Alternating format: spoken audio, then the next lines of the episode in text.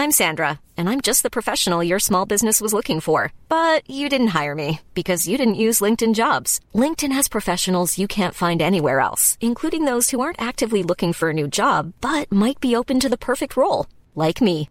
In a given month, over 70% of LinkedIn users don't visit other leading job sites. So if you're not looking on LinkedIn, you'll miss out on great candidates like Sandra. Start hiring professionals like a professional. Post your free job on linkedin.com/spoken today.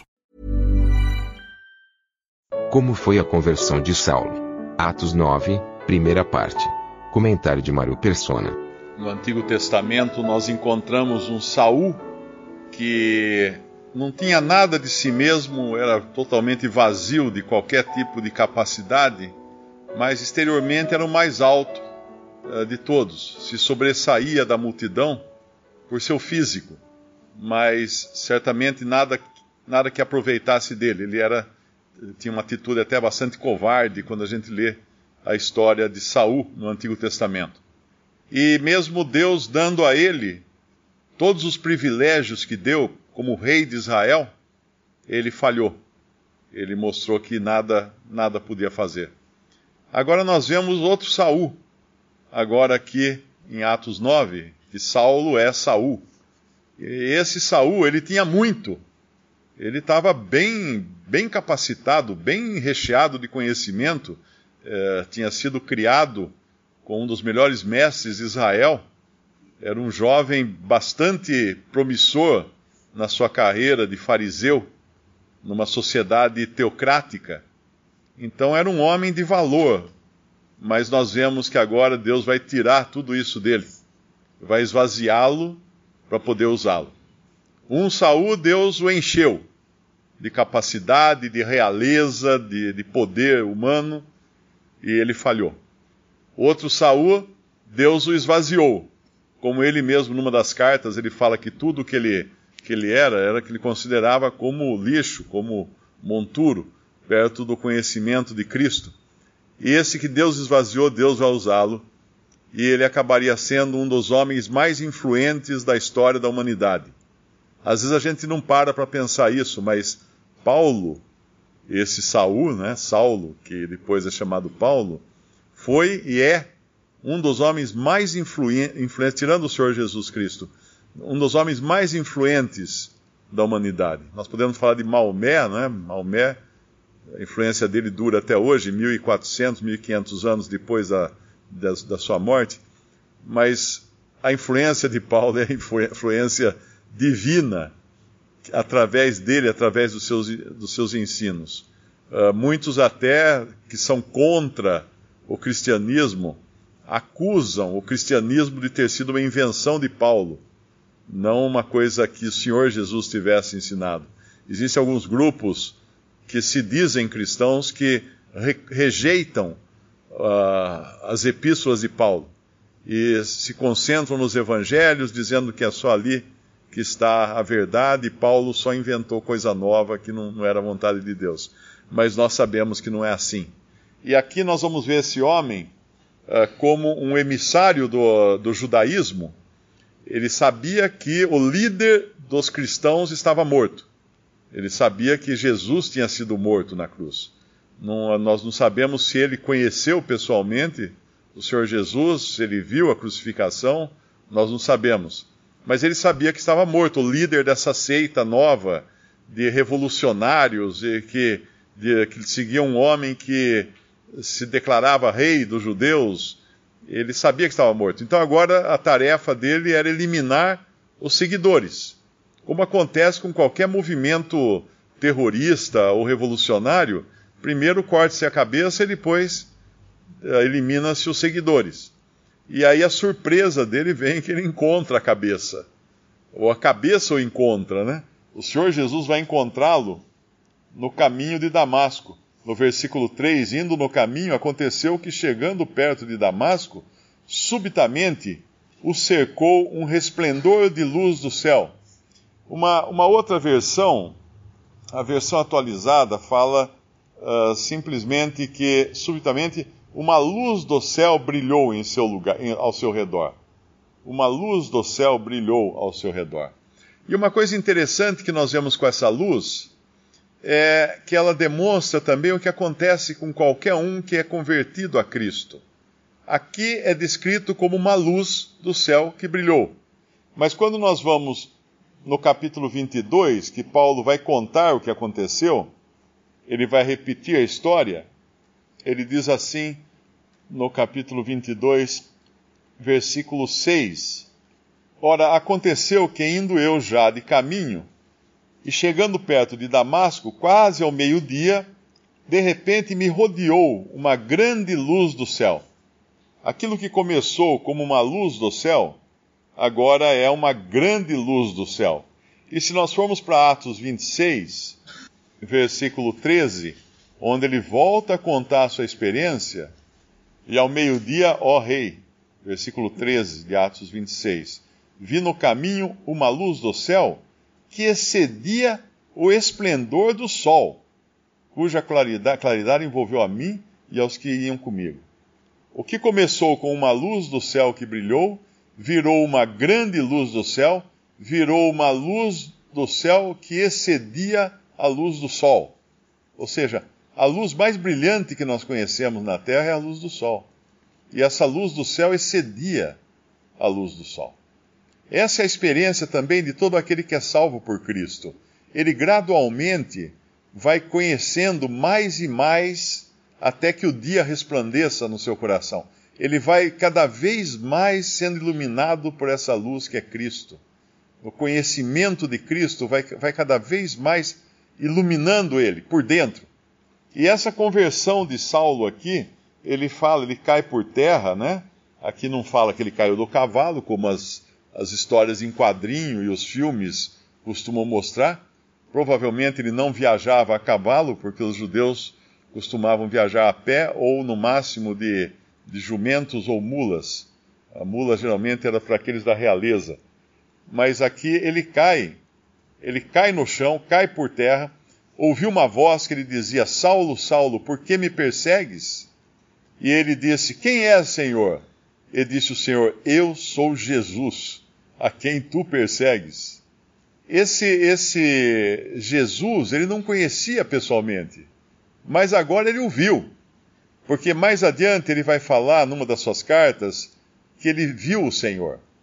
Eu não sei se ele viu o Senhor aqui, nessa luz, ou se ele viu o Senhor quando ele esteve no terceiro céu, daquele relato que ele fala uh, de um homem que subiu ao terceiro céu. Mas aqui, de qualquer maneira, ele descobre que perseguir os cristãos era perseguir o próprio Senhor Jesus. Então, quando nós vemos uma perseguição, nós vemos no jornal, na, na internet, uma perseguição a cristãos, cristãos sendo mortos, sendo degolados em frente a uma câmera, sendo perseguidos, presos, humilhados, na verdade, isso está sendo feito com o próprio Senhor Jesus. E essa, essa identificação do Senhor com os seus é tão grande que quando chegar o dia do juízo das nações, quando o Senhor Jesus vier para julgar as nações, isso acontece mais ou menos sete anos depois do arrebatamento da igreja, quando ele volta à terra, coloca os seus pés na terra e vai julgar as nações, nós vamos encontrar lá em Mateus capítulo 25 como é forte essa identificação que o Senhor teu tem com os que são seus. No capítulo 25 de Mateus, diz assim no versículo 31, e quando o Filho do Homem, Filho do Homem é a expressão que, em que Jesus aparece como juiz, um juiz que tem qualidades humanas, para que os homens saibam que não estão sendo julgados por um Deus distante, mas por um que é semelhante a eles um homem. E quando o filho do homem vier em sua glória e todos os santos anjos com ele, então se assentará no trono da sua glória, e, as, e todas as nações serão reunidas diante dele, e apartará uns dos outros, como o pastor aparta dos bodes as ovelhas, e porá as ovelhas à sua direita, mas os bodes à esquerda. Então dirá o rei aos que estiverem à sua direita: Vinde, benditos de meu Pai, possuí por herança o reino que vos está preparado desde a fundação do mundo, porque tive fome e deste-me de beber, de comer. Tive sede e deste-me de, de beber. Era estrangeiro e hospedastes-me. Estava nu e vestistes-me. Adoeci e visitastes-me. Estive na prisão e fostes ver-me. Então os justos responderão, dizendo: Senhor, quando te vimos com fome, te demos de comer, ou com sede, te demos de beber? Quando te vimos estrangeiro e te hospedamos, ou nu e te, te vestimos? E quando te vimos enfermo ou na prisão e fomos ver-te? E respondendo o rei lhes dirá: Em verdade vos digo que quando o fizeste, fizestes a um destes me, meu, meus pequeninos irmãos, a mim o fizestes. Esses pequeninos irmãos que são mencionados aqui são os judeus. Será no futuro o remanescente de judeus fiéis que serão perseguidos durante a grande tribulação, que o Senhor chama de meus pequeninos irmãos, e o Senhor se, se, se identifica de tal maneira com eles que tudo o que os gentios fizerem de bem a esses pequeninos irmãos do Senhor será o mesmo que ter feito ao próprio Senhor.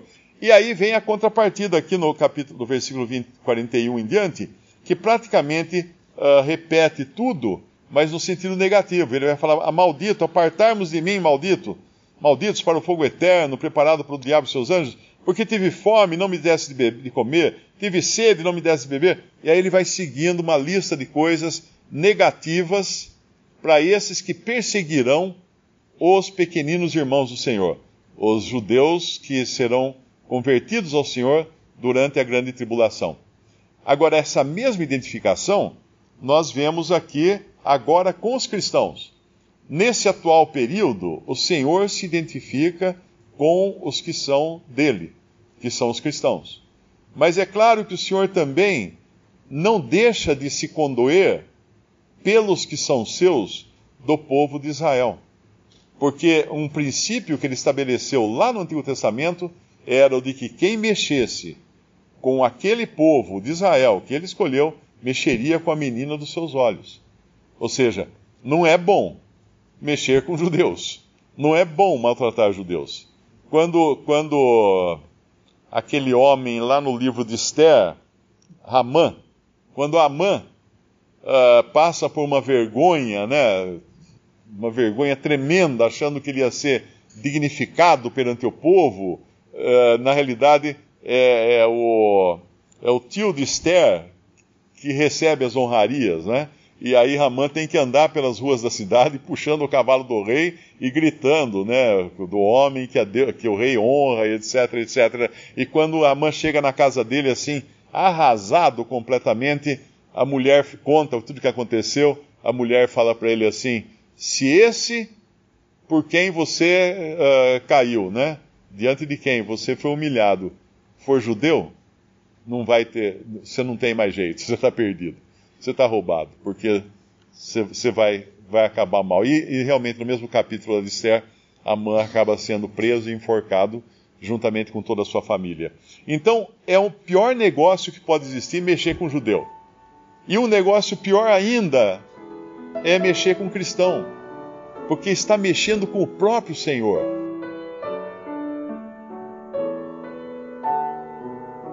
Visite respondi.com.br. Visite também 3minutos.net.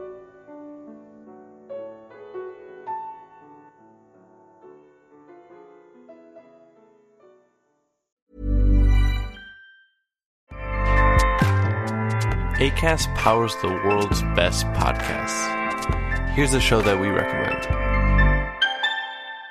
The Real Housewives is a guilty pleasure for most, but if you're looking to not feel guilty about that pleasure, tune in to Everything Iconic with me, Danny Pellegrino, where I break down all the messy moments and behind the scenes antics of Bravo's popular franchise. And on Everything Iconic, I also interview celebrity guests like Kelly Ripa, Kiki Palmer, Drew Barrymore, Cameron Diaz, and more about their guilty pleasures, their past work, and so much more. So if you're pop culture obsessed and find yourself watching way too much reality TV like me, tune in to Everything Iconic with Danny Pellegrino wherever you listen to podcasts. ACAST helps creators launch, grow, and monetize their podcasts everywhere. ACAST.com.